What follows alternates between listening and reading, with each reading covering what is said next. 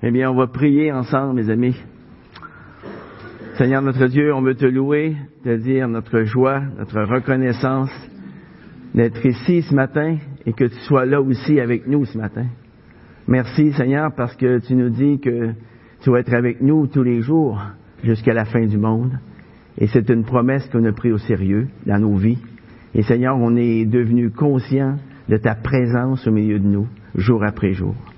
Seigneur, ce matin, on, te prie afin que tu nous enseignes une autre de tes vérités, une vérité qu'on connaît peut-être, mais qu'on ne maîtrise peut-être pas assez.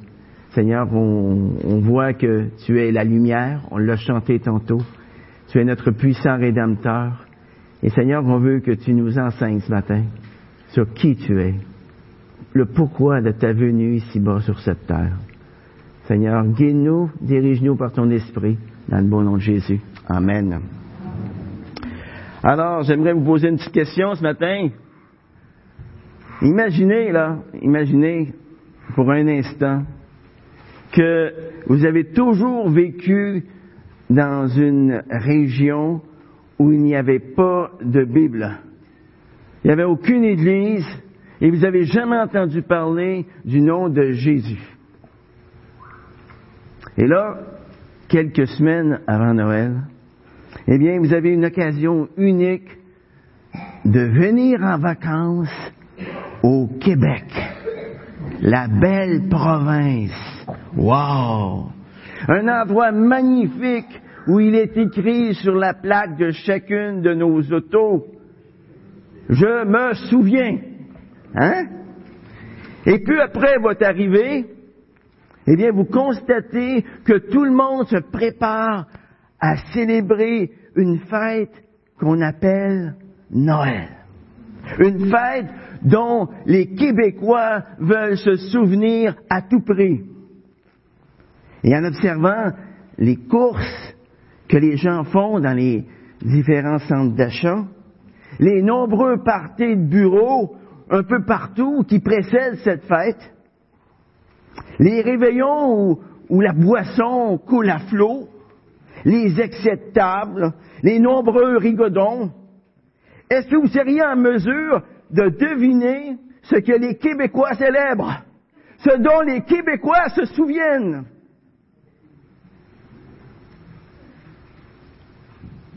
Quelle est votre réponse? Hmm. Est-ce que ça vous amènerait à croire que Noël, c'est une fête où l'on célèbre la naissance de Jésus? Le Dieu qui s'est fait homme, qui est venu parmi nous sous la forme d'un petit enfant, fragile, un petit enfant qui semble sans force, afin d'apporter le salut au monde entier. Il y a quelques années, on a posé la question suivante à des milliers et des milliers d'adultes de tous les âges en Amérique et en Europe. Noël, qu'est-ce que ça signifie pour vous? Et pour la très grande majorité d'entre eux, ils y allaient de réponses comme celle-ci. Noël, eh bien, c'est la fête de l'amour. Noël, c'est la fête des enfants. Noël, c'est une réunion de famille.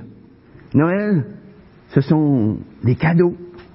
Noël, c'est un gros party annuel où l'on se rassemble entre amis.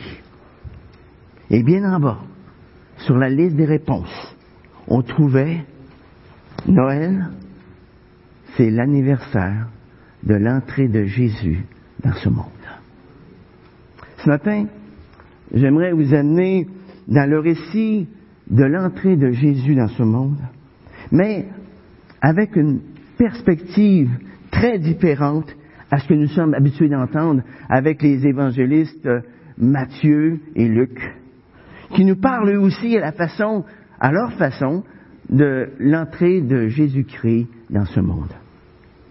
Vous remarquerez que dans le récit de la Nativité que je vous propose de regarder avec moi ce matin, il n'y aura pas d'ange, il n'y aura pas de, de berger non plus, il n'y aura pas de mage, ni d'étable, L'apôtre Jean décrit la venue de Jésus dans ce monde sous une perspective totalement nouvelle.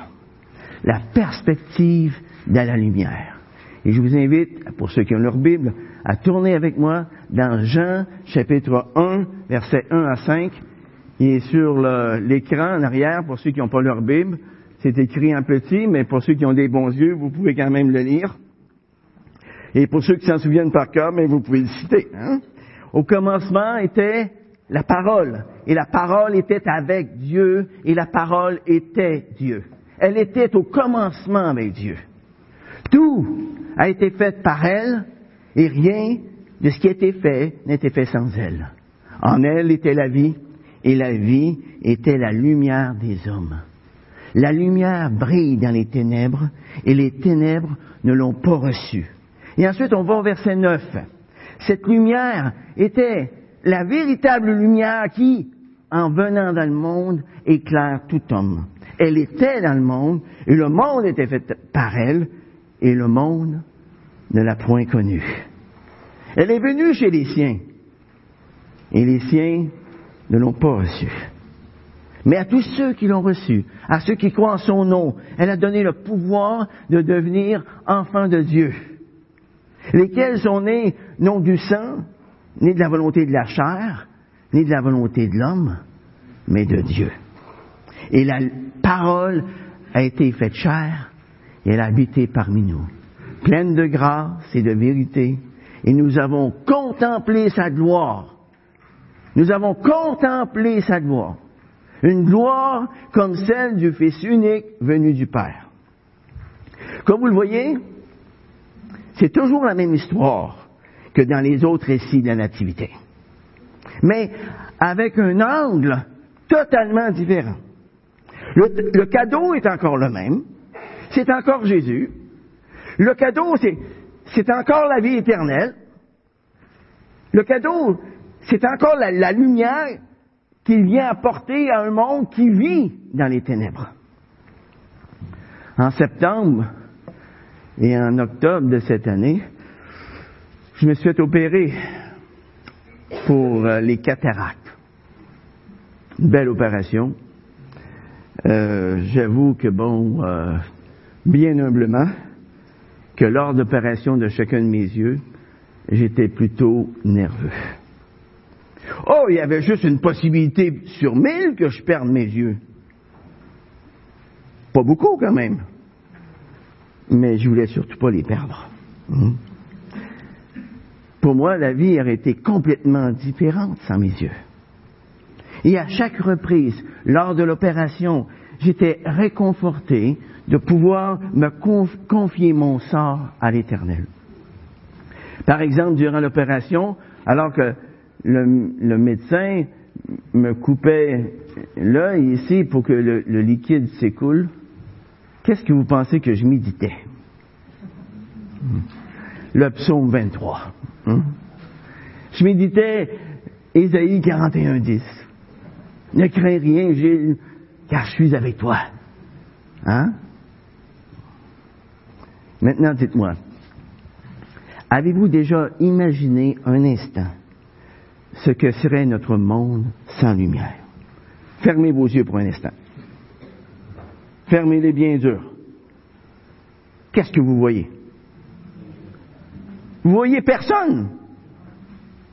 Ah bien, ça m'étonne. Vous voyez personne. Parce qu'il n'y a personne à voir. Vous voyez rien non plus. Hein? Aucun objet. Maintenant, ouvrez vos yeux. Vous savez, si la lumière n'existerait pas, là, c'est exactement ce qui se passerait. Un monde sans lumière serait un monde où l'on ne pourrait pas apprécier à sa juste valeur toutes les beautés de la nature, telles que les montagnes, les rivières, les lacs, la mer, les couchers de soleil. On ne pourrait pas voir non plus toutes les variétés d'animaux, toutes les variétés de poissons, les pierres précieuses, toutes les merveilles que notre œil peut contempler jour après jour et qu'on pour acquis. On ne pourrait pas les voir. Mais pire que cela encore, un monde sans lumière serait un monde sans vie. car les plantes ne pousseraient plus. Et de là, toute la chaîne alimentaire qui en dépend mourrait. Un monde sans lumière, c'est un monde inconcevable. Mais gloire à Dieu. Savez-vous la première chose que Dieu a fait lorsqu'il a créé l'univers? La première chose, au commencement, hein, il a créé la lumière. Le premier jour, le premier jour de la création, Dieu a créé la lumière. Dieu savait que la lumière était indispensable à la vie. Et de la même manière qu'on ne peut pas concevoir la vie physique sans lumière, on ne peut pas non plus concevoir la vie spirituelle sans lumière spirituelle. Maintenant, essayez d'imaginer ce que serait le monde s'il n'y avait pas de lumière spirituelle. Pensez-y un instant. Un monde sans lumière spirituelle serait un monde où il n'y a aucune espérance. C'est un monde où le prince des ténèbres se trouve et règne sur tous ces sujets. C'est un monde de douleur, de souffrance. C'est un monde que Jésus décrit comme étant un endroit où il y aura des pleurs et des grincements de dents pour l'éternité.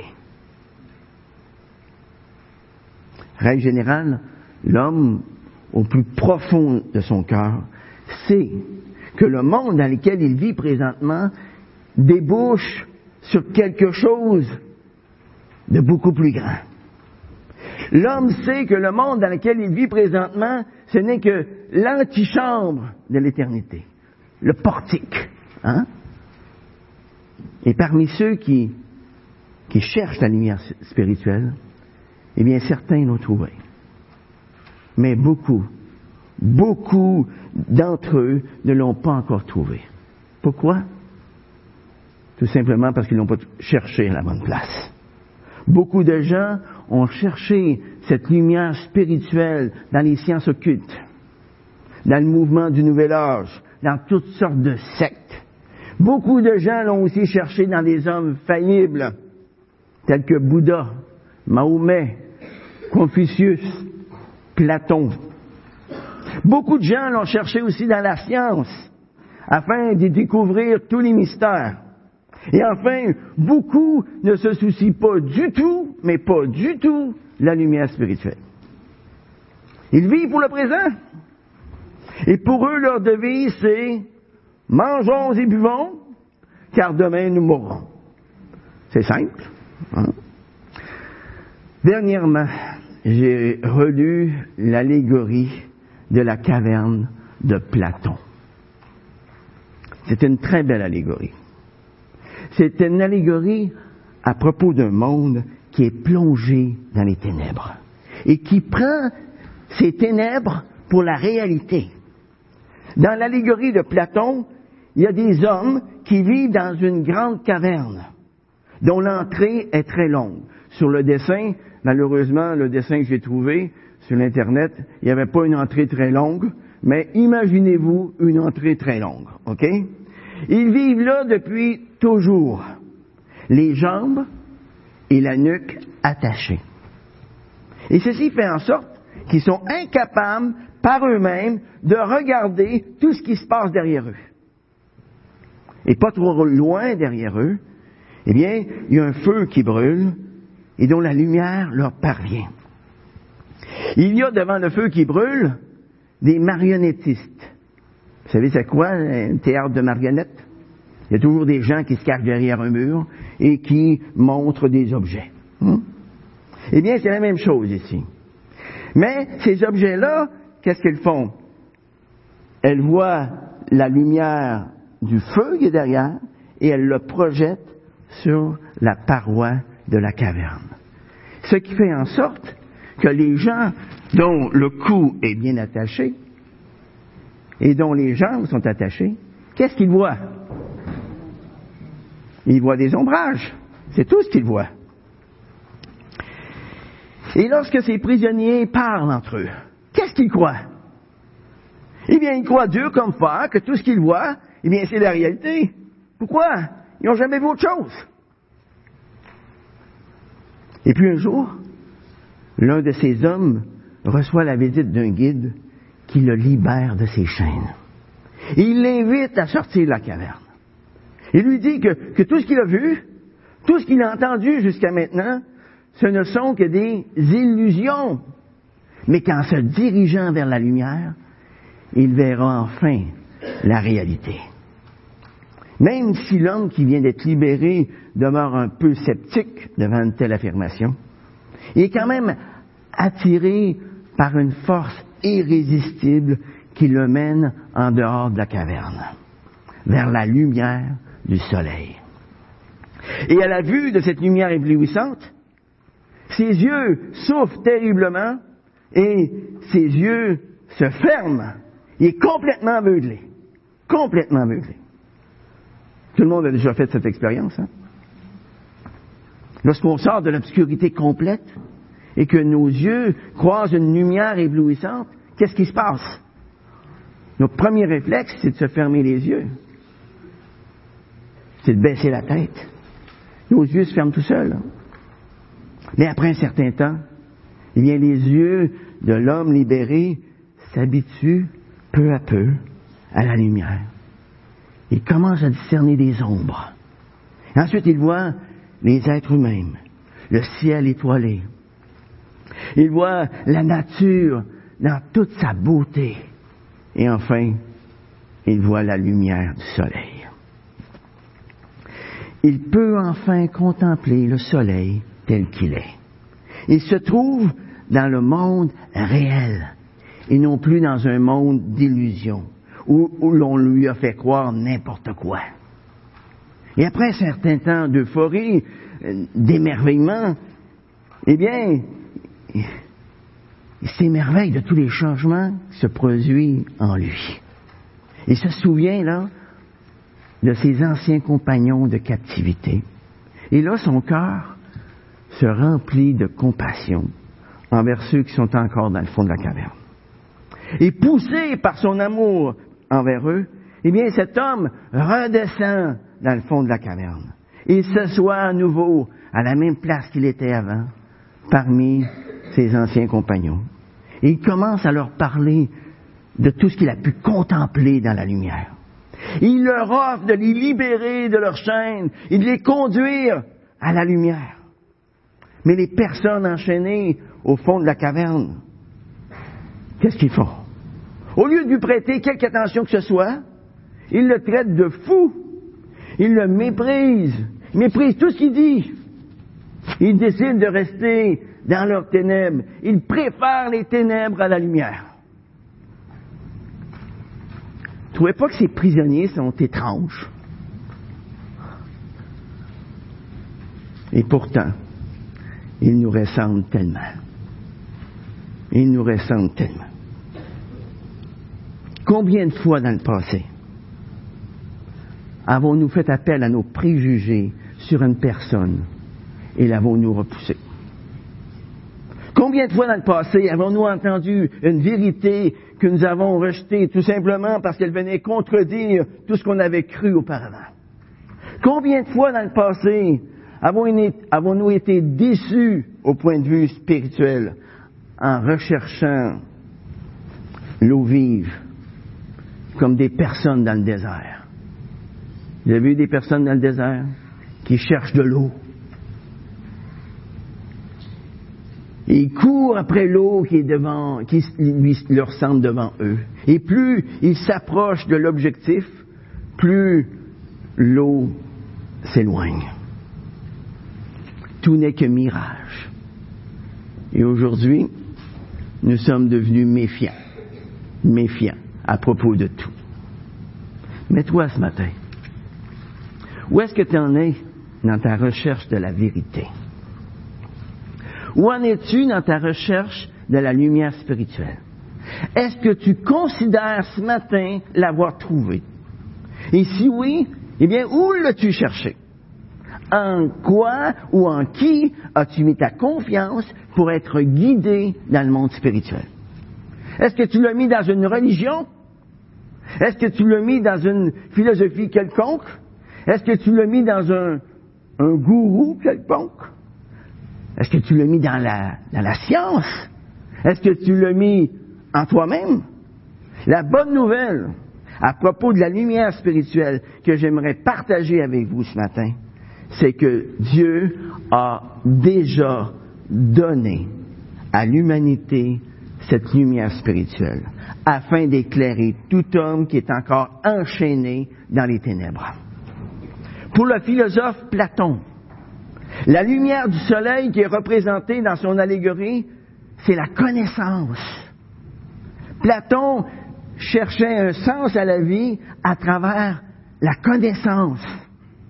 Mais pour Dieu, la véritable lumière spirituelle, c'est beaucoup plus que la connaissance. La véritable lumière spirituelle, la vraie connaissance, la vraie liberté, la vérité absolue, c'est une personne, Jésus-Christ.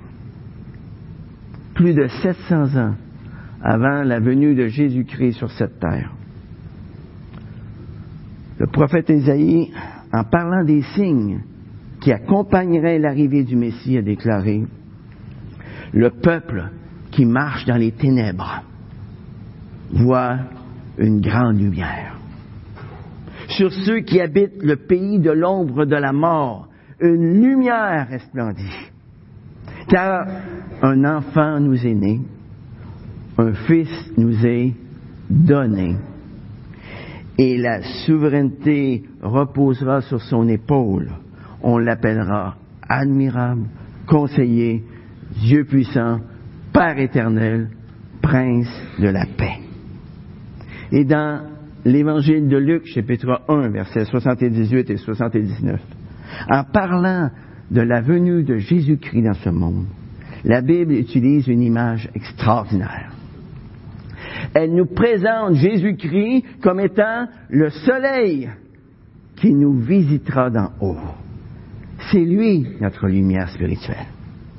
Oui, il y a un peu plus de 2000 ans maintenant, il y a un événement qui a marqué à tout jamais l'histoire de l'humanité. C'est la venue de Dieu lui-même sur cette terre en la personne de Jésus-Christ. Et la question qu'on doit se poser est celle-ci ce matin. Pourquoi, pourquoi Jésus-Christ est-il venu dans ce monde? Et à nouveau, la parole de Dieu répond à cette question. La Bible nous dit que Jésus est venu dans ce monde pour faire sortir de leur cachot les habitants des ténèbres. Jésus est venu dans ce monde pour changer devant eux les ténèbres en lumière. Jésus est venu dans ce monde pour éclairer ceux qui sont assis dans les ténèbres et dans l'ombre de la mort et pour diriger nos pas sur le chemin de la paix. Et enfin, Jésus est venu dans le monde pour éclairer les nations. Pour éclairer les nations. Afin que quiconque croit en lui ne demeure pas dans les ténèbres. Dans l'évangile de Jean, chapitre 8, verset 12, Jésus a dit à ses contemporains, Moi je suis la lumière du monde. Celui qui me suit ne marchera point dans les ténèbres, mais il aura la lumière de la vie. Seul, seul Jésus peut transformer les yeux aveugles de notre âme et les rendre capables de voir son amour pour nous. Seulement Jésus peut faire ça. Seulement Jésus peut enlever nos cataractes spirituelles qui nous empêchent de voir. Et ça, c'est ce que Jésus-Christ a fait pour moi il y a 44 ans. Y a 44 ans maintenant. Lorsque Jésus-Christ est entré dans ma vie, il l'a complètement illuminé. Il l'a transformé aussi. Dieu a ouvert mes yeux aux réalités célestes. Et à partir de ce moment-là, je n'ai plus jamais vu la vie de la même manière. Dieu m'a libéré de mes chaînes. Il m'a fait sortir de ma caverne. Et là, j'ai connu la vérité. Là, j'ai connu la vraie connaissance. Tout ici-bas a pris un sens complètement nouveau. Et j'ai ensuite lu dans la Bible ce qui m'attendait dans l'au-delà. J'ai réalisé que ma vie sur Terre, lorsqu'elle prenait fin, eh bien, il y avait un au-delà qui était merveilleux. Et c'est cet au-delà-là qui m'était maintenant réservé. Ce n'était plus l'enfer pour l'éternité, mais c'était le ciel, la présence, être dans la présence de Dieu pour l'éternité. Imaginez maintenant la joie que peut envahir mon cœur à ce moment-là. Mais tout cela, je ne pouvais pas le contenir. Je ne pouvais pas le garder pour moi. Et par la suite, j'ai fait l'expérience de la personne qui est retournée dans la caverne afin de, de parler de tout ce que j'avais découvert. J'en ai parlé à ma parenté, j'en ai parlé à mes amis, mais pour la plupart d'entre eux, ils n'ont rien voulu savoir.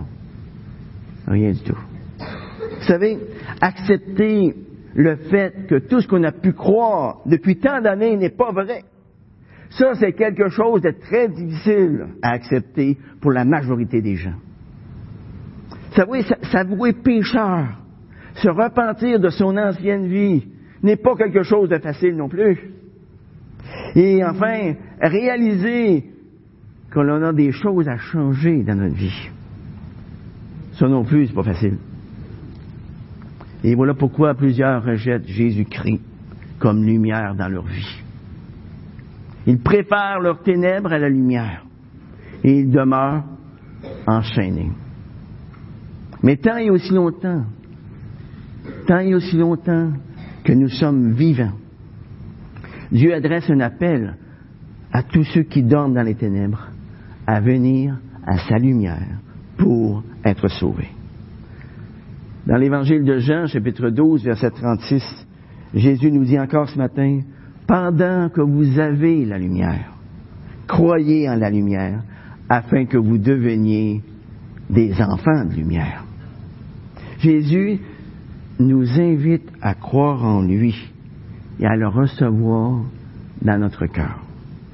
La Bible affirme que celui qui accepte Jésus-Christ dans sa vie va demeurer dans la lumière pour l'éternité. Pas juste pour cette vie sur cette terre, pour l'éternité. Par contre, la Bible affirme aussi que celui qui s'obstine à rejeter Jésus-Christ dans sa vie, eh bien celui-là va demeurer dans les ténèbres pour l'éternité. Ça, c'est l'envers de la médaille. Et de même que les personnes qui sont dans la caverne ne peuvent être forcées à aller à la lumière, nous devons nous aussi choisir entre accepter sa lumière ou la refuser. Accepter son salut ou le refuser. Voyez, le message de Noël n'a pas changé d'un iota depuis plus de 2000 ans. Noël nous rappelle que c'est Dieu qui s'est fait chair et qu'il a habité physiquement parmi nous pendant 33 ans dans un monde corrompu et pécheur à l'os. Mais Noël nous rappelle aussi qu'il est encore spirituellement avec nous jour après jour après jour.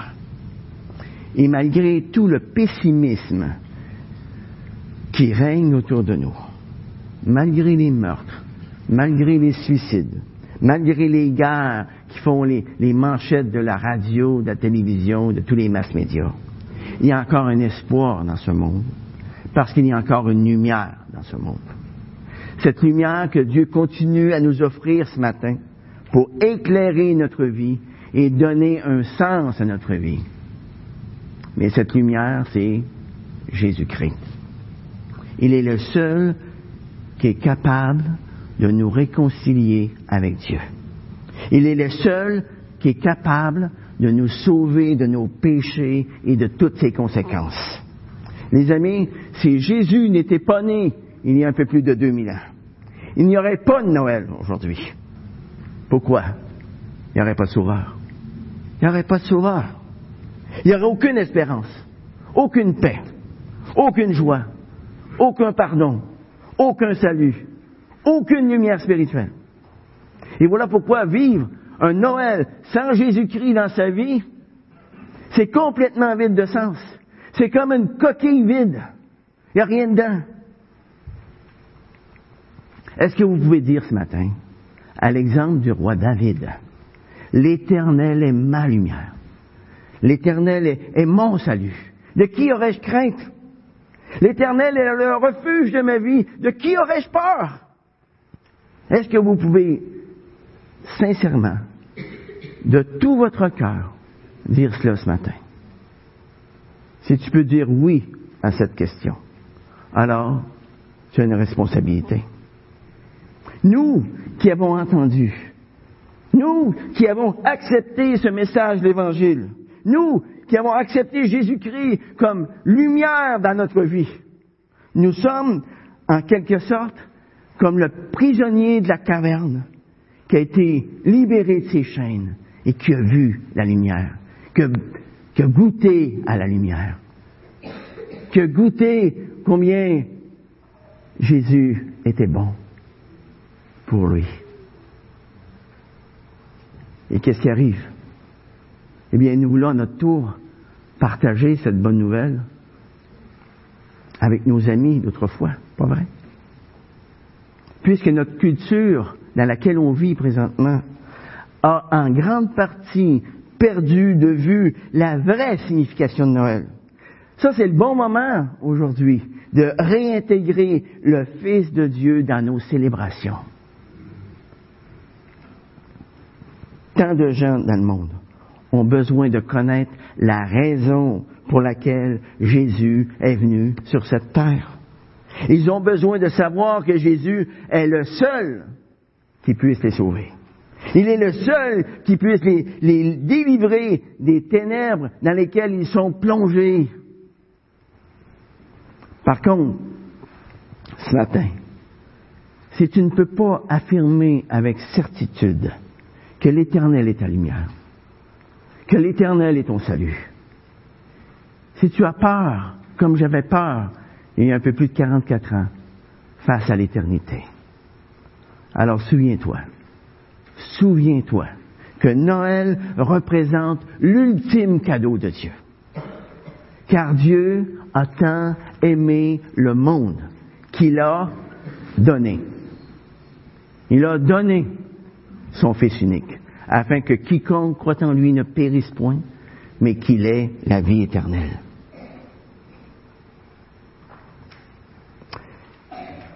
Souviens-toi Souviens-toi qu'à tous ceux qui l'ont reçu, à ceux qui croient en son nom, Jésus leur a donné le pouvoir de devenir enfants de Dieu.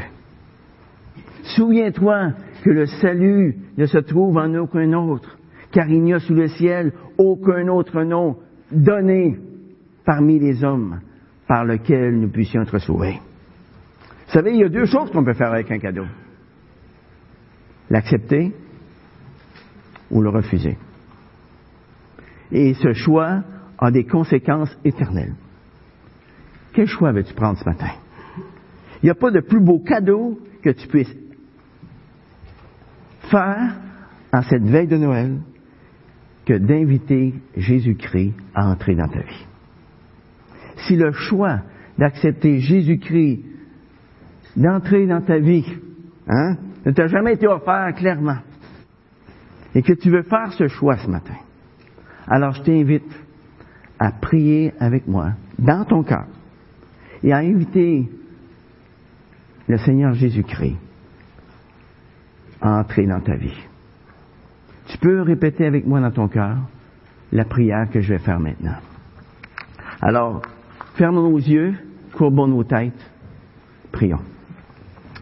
Père éternel, je veux te dire merci ce matin pour ce cadeau merveilleux que tu m'offres. Seigneur, je reconnais que je suis encore dans les ténèbres. Je suis un pécheur perdu sans toi. Viens éclairer ma vie, Seigneur. Mais, mets ta lumière en moi, afin que je puisse voir mes péchés et te les confesser. Délivre-moi ce matin de mes chaînes. Je te demande pardon d'avoir vécu jusqu'à maintenant dans une totale indépendance envers toi. Je te demande pardon, Seigneur, pour, pour ma vie de péché jusqu'à maintenant. Je reconnais ce matin que Jésus-Christ est mort pour mes péchés. Seigneur Jésus, je vais t'ouvrir la porte de mon cœur. Entre dans ma vie, Seigneur. Purifie-la. Seigneur Jésus, je veux te recevoir comme Seigneur de ma vie. Fais de ma vie ce que tu veux pour moi. Brille en moi, Seigneur, afin que ma vie rayonne ton amour, ta joie, ta paix, dans le beau nom de Jésus. Amen. C'est quelqu'un qui a fait cette, cette prière avec moi de tout son cœur ce matin. Eh bien, je t'invite à venir me voir tantôt, ou peut-être aller voir la personne qui vous a invité, avec laquelle vous êtes venu, et faites-lui part de votre choix, afin qu'on puisse se réjouir avec vous.